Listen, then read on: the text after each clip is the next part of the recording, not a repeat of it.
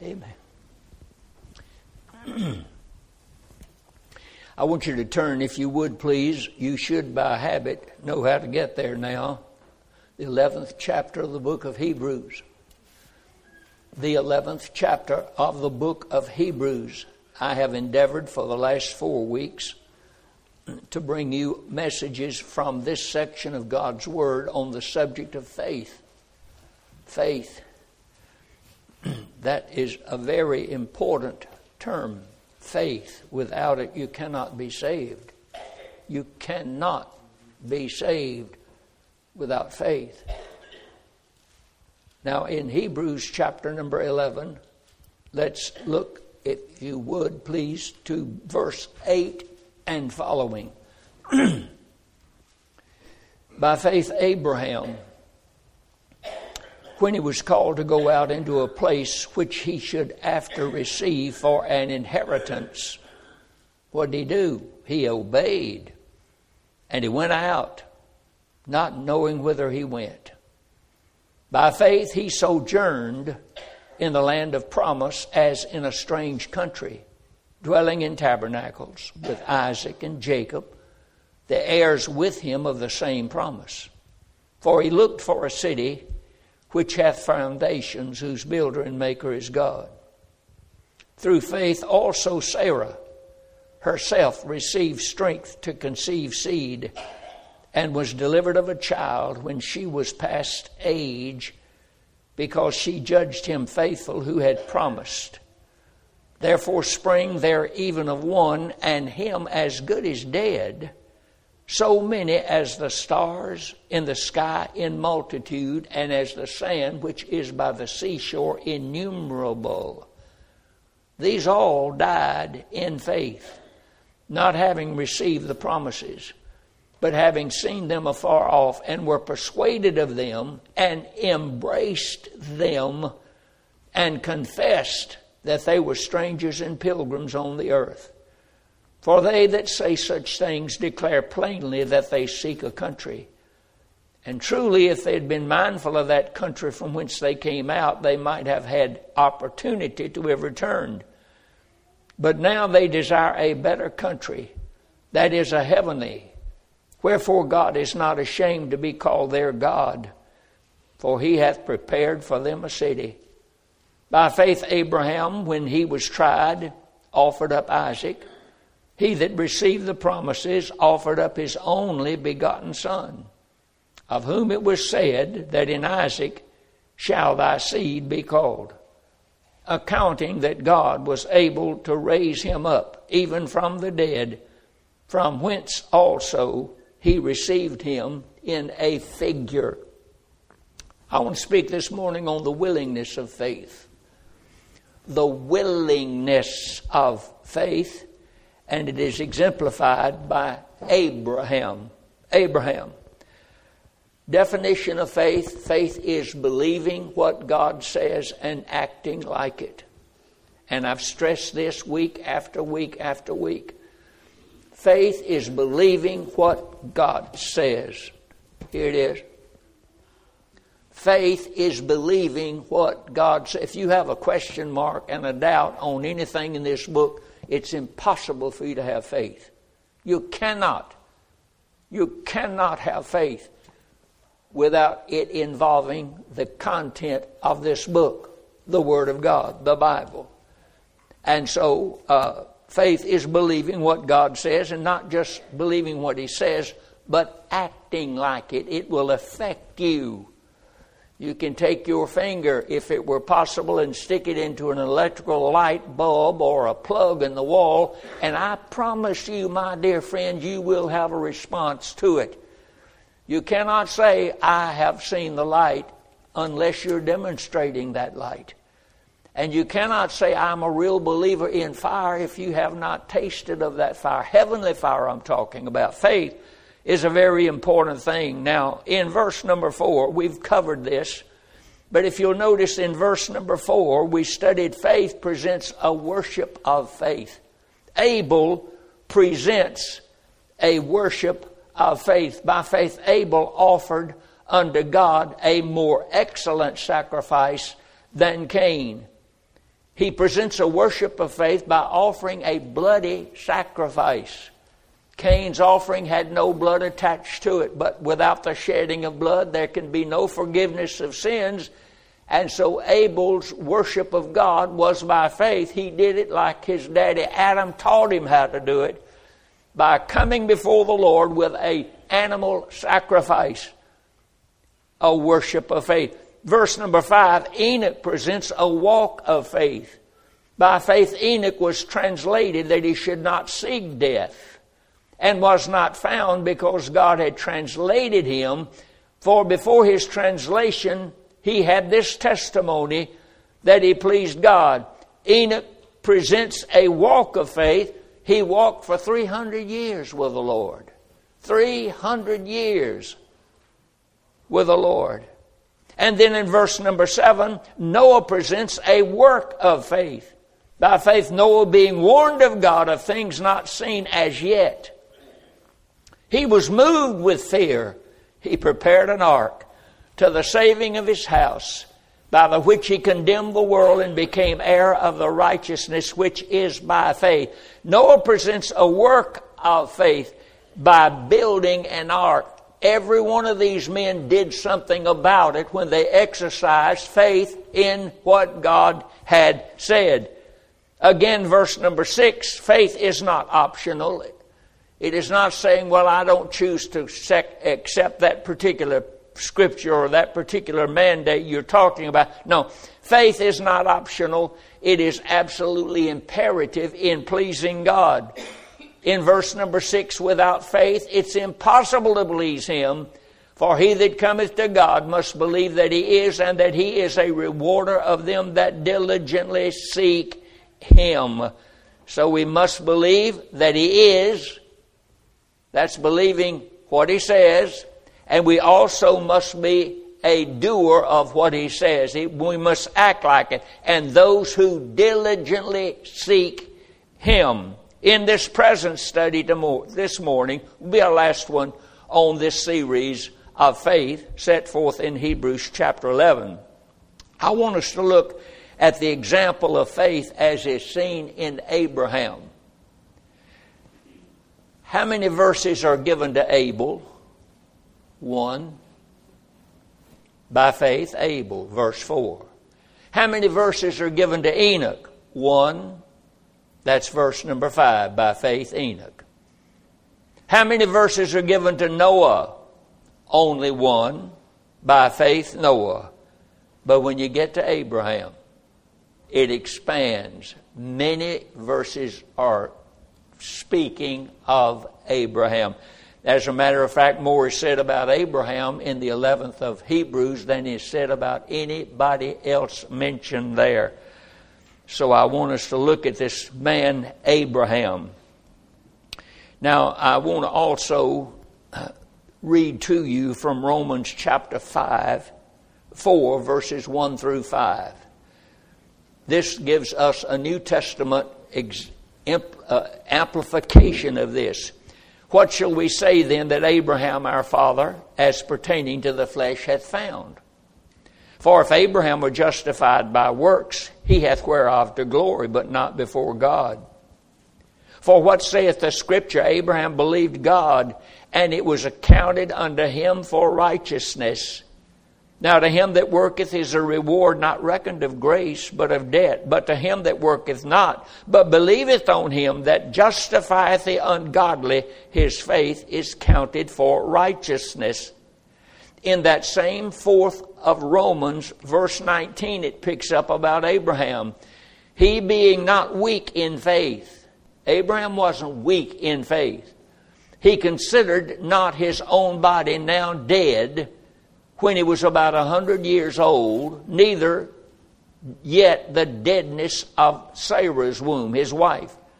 He staggered not, underscore that. He staggered not at the promise of God through unbelief, but was strong in faith, giving glory to God, being fully persuaded that he that had promised, he was able also to perform. And therefore it was imputed to him for righteousness. So I want us to look at this man, Abraham, today. Here we have it. Abraham believed the promise of God and he staggered not. He didn't slow down. He didn't back away from it. He believed the promises of God and he acted like it. Faith is believing what God says and acting like it. Where there is no action, there is no faith. That's so. Where there is no action, there is no faith. Got a lot of dead Baptists walking around today, dead as a hammer. Now, they are pretty well versed on saying, Oh, I believe in God. I mean, yeah. And, and some will even bring him down a little bit closer. I believe in the man upstairs. I just want you to know that. And they never do one single thing for the Lord. Faith without action is dead.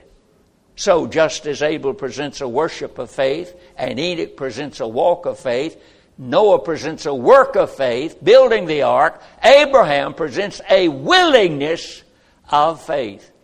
And the thing I want to share in this message is there are three particular areas that were a real challenge to Abraham.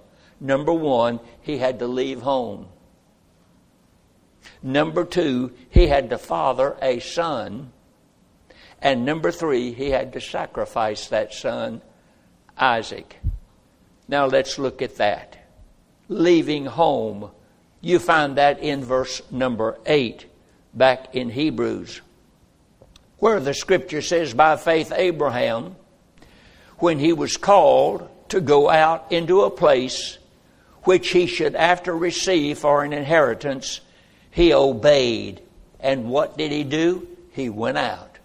God told him to leave home, and he left. No excuses. He went out not knowing whither he went. Now, you're just almost going to have to follow along with the counter references here. They're in the book of Genesis, and that speaks of the actual actions of Abraham. Genesis chapter number 12, verse number 1. Now the Lord had said unto Abram, Get thee out of thy country and from thy kindred, and from thy father's house, unto a land that I will show thee. Please notice it's talking about something that had happened already. The Lord had said. Now, if you want to get it back into the present, what did the Lord say? You have to back up into chapter number 11 and look at verse number 31. Terah, who was the father of Abraham, Terah took Abraham his son, and Lot, the son of Haran, his son's son, and Sarah, his daughter in law, his son Abram's wife, and they went forth from them unto Ur of the Chaldees to go into the land of Canaan, and they came unto Haran and dwelt there. And all the days of Terah were 205 years, and Terah died in Haran. I don't know if you noticed it or not. With the reading just then, that God said, Abram, I want you to go. He wanted him to leave his kinfolk. Because all of his kinfolk were unbelievers. They worshiped other gods. And God is calling out Abraham for a particular purpose, and he must leave his family behind. But what does the scripture say? Got ready to leave, and his daddy said, Okay, son, I'm taking charge. I'm head of the house now. This is what you do. You get your wife, and you get your servants, and don't forget Lot. Take him along. Take this one, and take, take that one, take the other one uh, they got started off wrong. The Lord had said unto Abram, Abram, you get out of the country, from your kindred, from your father's house, unto a land that I will show thee. Abraham left. He left under the supervision and leadership of his father Terah, who was an unsaved man. And they got as far as a place called Haran, and Terah said, This is where we're going to stop and Abraham had to stop. He was 500 miles short of Canaan. 500 miles short because he took some company along that God did not want him to take. He wanted him to leave his unsaved relatives behind, but he took them with him. You know, Acts chapter 7, 1 through 5. Keep the Genesis there, please. Keep the Genesis there.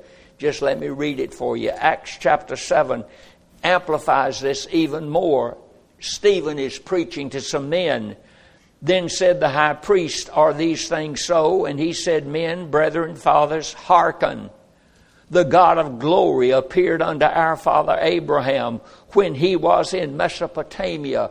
That, ladies and gentlemen, is another name for Babylon, one of the most godless places on the face of this earth.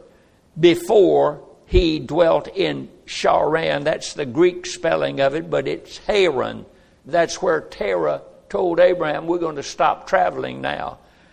And said unto him, Get thee out of thy country, from your kindred, come into the land, and I will show thee.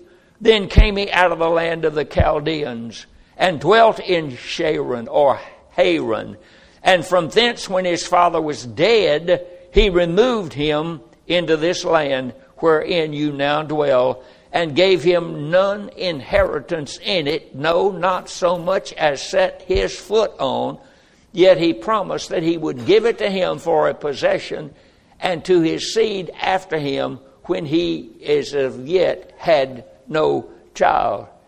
You think about the obstacles for Abraham when God said, Leave home. Leave home. Now we've got a generation of kids today. They think that's really that, that that's from that, that's hot stuff, man. Yeah, I'm gonna leave home. Where you gonna go? Who's gonna take you your dirty diapers? Who gonna clean up after you, dirty thing? Oh, I, I'm just gonna. No, leaving home gets more serious the older you get. As a matter of fact, if you've had the misfortune or fortune, however you look at it, of leaving home and moving to a lot of places, after a while you get tired of moving. You just want to stay planted where you are. Abraham was 70 years old. This is an odd time, isn't it, to be starting out on a new life? Would his health be a problem? He probably thought about that. If he died, where would he be buried? How could he support himself? He'd have to leave the land of his birth. He was going to a place he knew nothing about. That's important. You're going to strike out. It's a good idea to know where you're going. Abraham was called on by God to strike out and wouldn't tell him where he was going. That's faith. That's faith. He would be leaving behind all of his relatives, he thought, and his friends. He would be separating himself from his religion. In Joshua 24 2 and 3, it says that these people served other gods, and Abraham was an idol worshiper himself before the Lord saved him. He would be going on sealed orders. He would not know where he was going until he got there. The Lord said, I'll tell when you get there, I'll tell you that's the place I wanted you to be. And he was having to trade a certain present for an uncertain future. Yet he abode and obeyed, rather, and he went out. He was willing to accept this call by faith, believing in what God says and acting like it. Abraham sojourned, dwelling in tabernacles dwelling in tents. It took a long time to make this trip. He became a pilgrim, patiently waiting on God to arrive at his final destination. And he never stopped in Canaan. He passed down through Canaan and wound up in Egypt. And he never possessed the land of Canaan. Abraham never possessed the land of Canaan. He will one day, but he has not yet possessed that land. He came, his, those who came after him, they possessed the land. Joshua led them into the promised land. This was Abraham's time a long time before that. He never possessed the land that God was leading him to. He had to have faith that God would do it. And it was certainly a time of challenging his faith could he believe God would do this? How could it be brought about? How could it come to pass? The second thing that challenged his faith was not only leaving home, but fathering a son. Fathering a son. In Hebrews chapter number 11, verses 11 and 12, Hebrews 11, and I said we'll be bouncing back between Genesis and Hebrews. Hebrews 11, verses 11 and 12. Through faith, and he mentions his wife Sarah, herself received strength to conceive seed and was delivered of a child when she was past age because she judged him faithful who had promised. Therefore sprang there even of one, and I believe that one there is Mary the child was born of Mary, of Sarah, pardon me, and him, referring to Abraham, her husband, as good as dead. Romans said he's a 100 years old. He's good as dead. But yet they had this baby, so many as the stars of the sky in multitude, and as the sand which is by the seashore, which is innumerable. My goodness. Fathering a son at that age,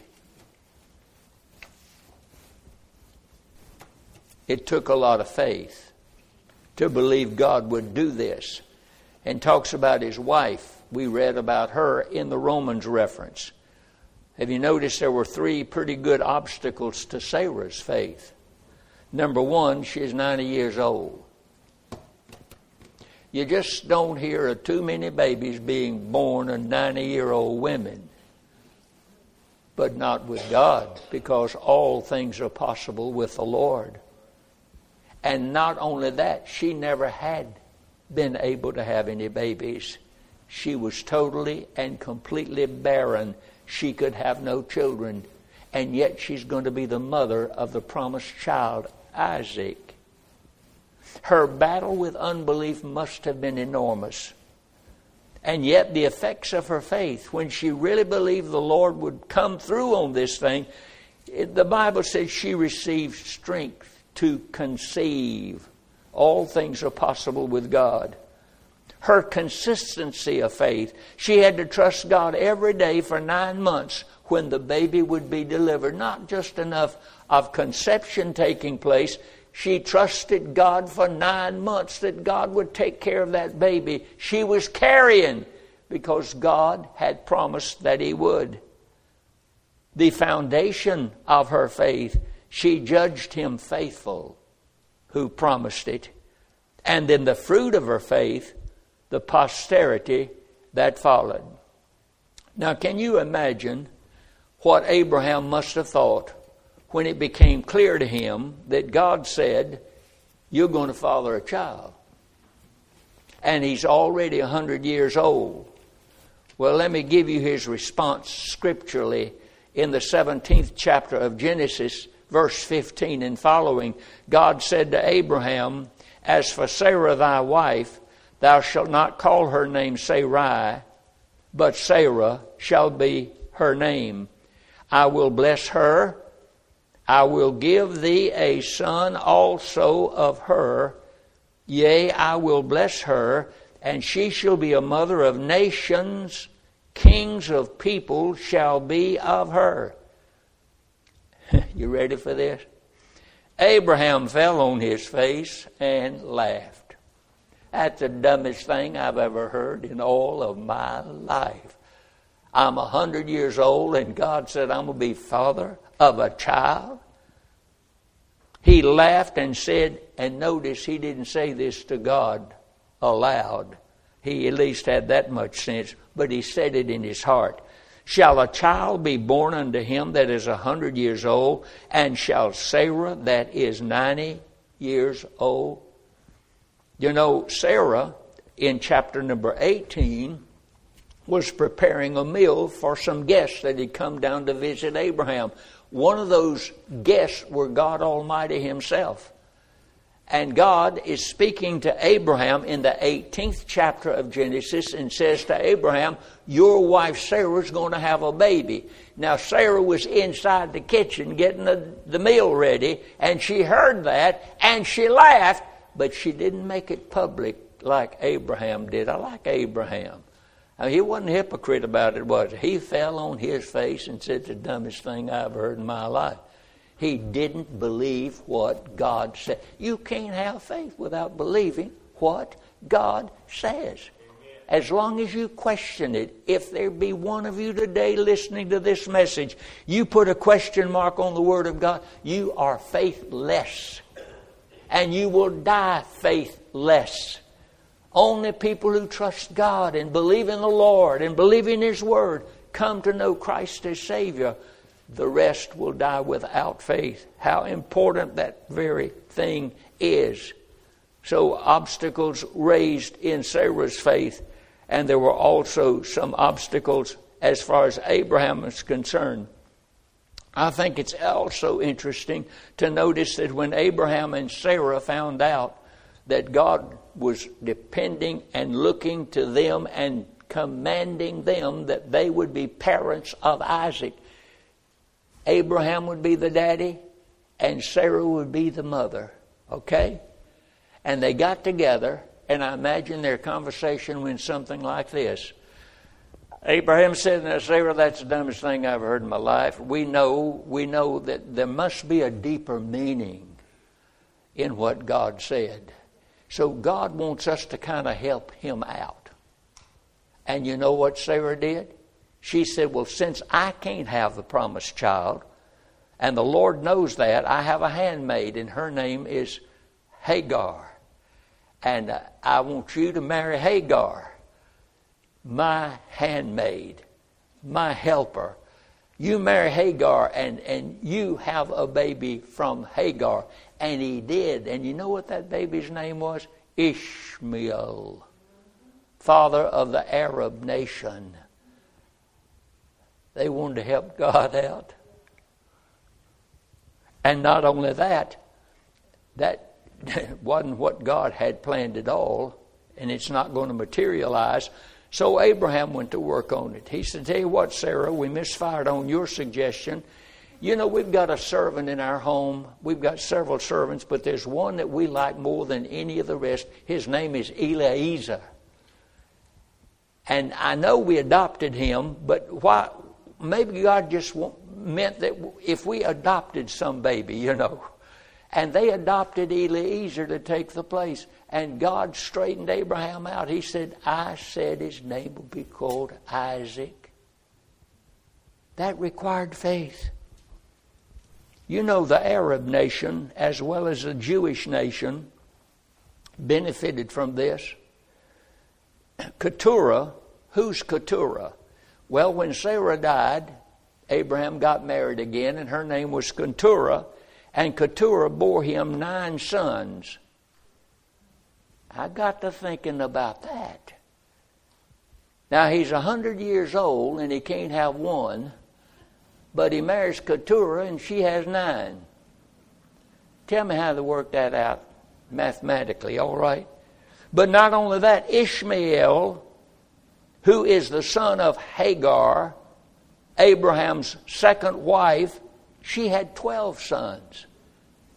God said, You'll be multiplied in blessing over and over and over again. And in verse number 12 and 13, these, though they never received the promise of Canaan, by faith they saw it afar off and they embraced it. Notice verse number 15 in Hebrews 11 again. We'll be back there to Genesis just a second. Verse number 15. And truly, Abraham starting out, if this had been mindful of that country from whence they came out, they might have had opportunity to have returned. God's people are seeking a country, but he goes, if, if, if, if they had been mindful the thing that kept Abraham from turning back and going into Babylon from whence he came was the fact he would not let her in, he would not permit it to enter into his mind. He constantly kept this thing forward. God wants me in a different place. And therefore he left and went where God told him to go. And then you find out the third thing in which Abraham was greatly challenged, perhaps more than the other two, and that's the offering up of Isaac. And you find that in verses 17 through 19 of Hebrews 11. By faith, Abraham, when he was tried, when he was tempted, when he was tried, offered up Isaac, and he that had received the promises offered up his only begotten Son, his only begotten Son, of whom it was said that in Isaac shall thy seed be called. And Abraham accounted that God was able to raise him up even from the dead, from whence also he received him in a figure. Now you go back to Genesis and you find that recorded for us there in Genesis chapter number 22. It came to pass after these things that God did tempt. And that word tempt does not mean a solicitation to do evil, it means trial, a trial. God did try Abraham and said unto him, Abraham, and he said, Behold, here I am. And he said unto him, Take now thy son, thine only son Isaac, whom thou lovest, and get thee into the land of Moriah, and offer him there for a burnt offering upon one of the mountains which I will tell thee of. Now, this is where the struggle had been going on. I'm a 100 years old. I can't be the father of a baby. Sarah's 90 years old. She can't be the mother of a baby. And now finally, God demonstrates His sovereign majesty, and they're able to produce this baby. And God says, I want you to take him and sacrifice him to me. Now, if you don't think that must have been tough for Abraham, Abraham woke up early in the morning in verse 3 of chapter 22. I think that would have been a day when I would have tried to sleep in. Abraham woke up early in the morning. He was so determined to do what God said and commanded his servants to get the provisions for such a sacrifice. And on the third day, Abraham lifted up his eyes and saw the place afar off, which was Mount Moriah. And Abraham said unto his young men, Abide ye here with the ass, and I and the lad will go yonder and worship and come again to you. Now, please get the reasoning here. I and the lad are going atop Mount Moriah, and I'm going to sacrifice him. But I want you to stay here because the lad and I will come back. He believed that if it came to it and he had to kill his son Isaac, God would raise him from the. Brother, that's faith. That is exercising faith that God never makes a mistake. And whatever God does is absolutely right. It was the faith of Abraham Faith is believing what God says and acting like it. And God was testing Abraham's faith by obedience and work. James 2:21 says was not Abraham justified by works when he had offered Isaac upon the altar? His faith was justified when he did something about it, not just talked about it. Abraham fully believed that Isaac would be slain but that he also would be raised from the dead. Very quickly, and we don't take much time here and don't have too much time to spend, yet it's so important. In verse number 6, Abraham took the wood. In verse 6 of chapter 22 of Genesis, Abraham took the wood of the burnt offering and laid it upon Isaac his son, and took the knife or the fire in his hand and a knife and they went both of them together. Isaac spake unto Abraham his father and said, My father. And he said, Here am I, my son. And he said, Behold the fire and the wood, but where's the lamb for a burnt offering? And Abraham said, My son, God will provide himself a lamb for a burnt offering.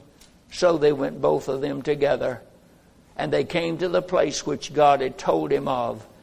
And Abraham built an altar, and there laid the wood in order, and bound Isaac his son, and laid him on the altar upon the wood. And Abraham stretched forth his hand and took the knife to slay his son. And the angel of the Lord called unto him, saying, Abraham, Abraham. And he said, Here am I. He said, Lay not thine hand upon the lad, neither do thou anything unto him, for now I know that thou fearest God, seeing thou hast not withheld thy son, thine only son, from me. And Abraham lifted up his eyes and looked and behold, a ram caught in a thicket by his horns. And Abraham went and took the ram and offered him up for a burnt offering in the stead or in the place of his son. And Abraham called the name of the place Jehovah Jireh, as it is said to this day, in the mount of the Lord it shall be seen. Abraham fully believed that Isaac would be slain, and he was ready to plunge that knife into the body of his son. But he also believed that if that happened, God would still raise his son from the dead. There are three types. This is so important. Three types that are mentioned here. You have Isaac is a type of the sinner facing death. Isaac as a type of the sinner facing death. Number two, you have the ram that's caught in the thicket as a type of Christ being offered in the place of Isaac, who was about to be slain. And again, Isaac serving a dual purpose. Isaac, a type of Christ dying on the cross and being raised from the dead.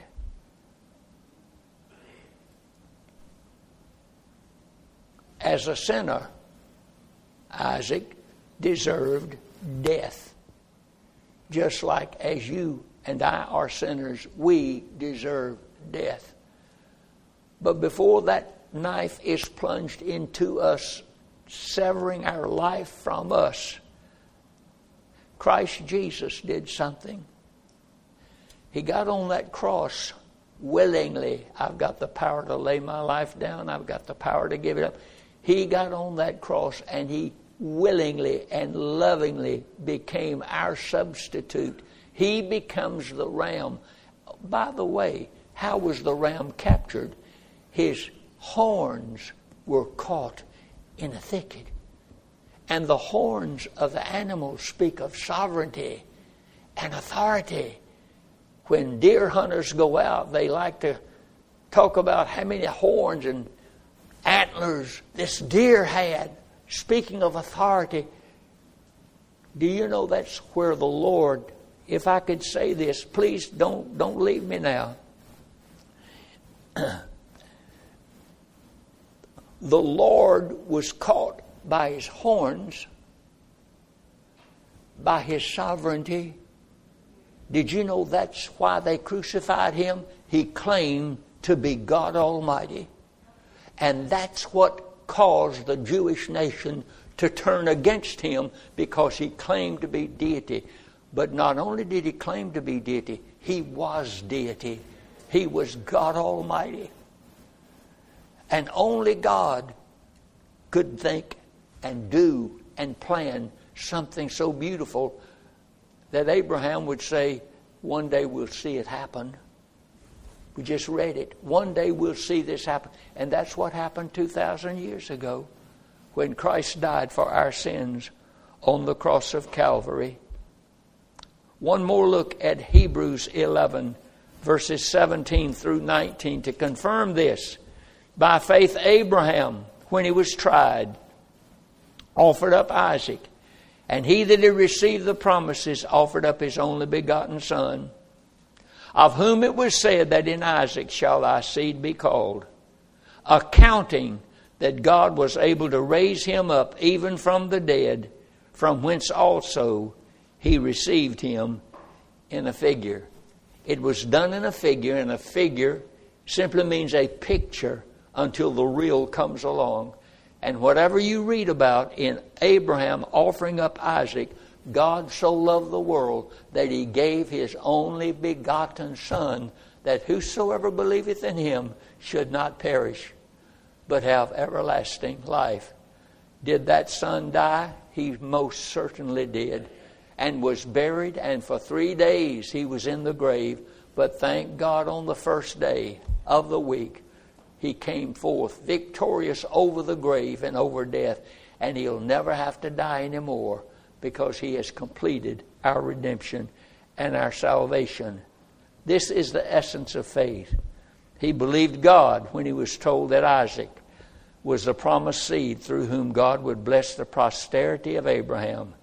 Thus, if Isaac had to die, God would have to raise him from the dead to fulfill the promise, and that's exactly what he did. So, by faith. What about Abraham? Willingness. He was willing to do what God told him to do. What about Noah? He was willing to build an ark. He was a builder. What about Enoch? He walked with God for 300 years. What about Abel? He offered a more excellent sacrifice. It was a blood sacrifice. So, in closing, never minimize the importance of faith. I believe the Bible. Somebody said many years ago, and somebody picked up on it, and somebody picked up on that, and it got bigger and it bigger, and it sounded so good. God said it, I believe it, and that settles it. Until somebody came along and said, whether you believe it or not, you don't have to believe it. If God said it, it's so. Read your Bible. Faith cometh by hearing, and hearing the Word of God. Let's stand, please, for prayer.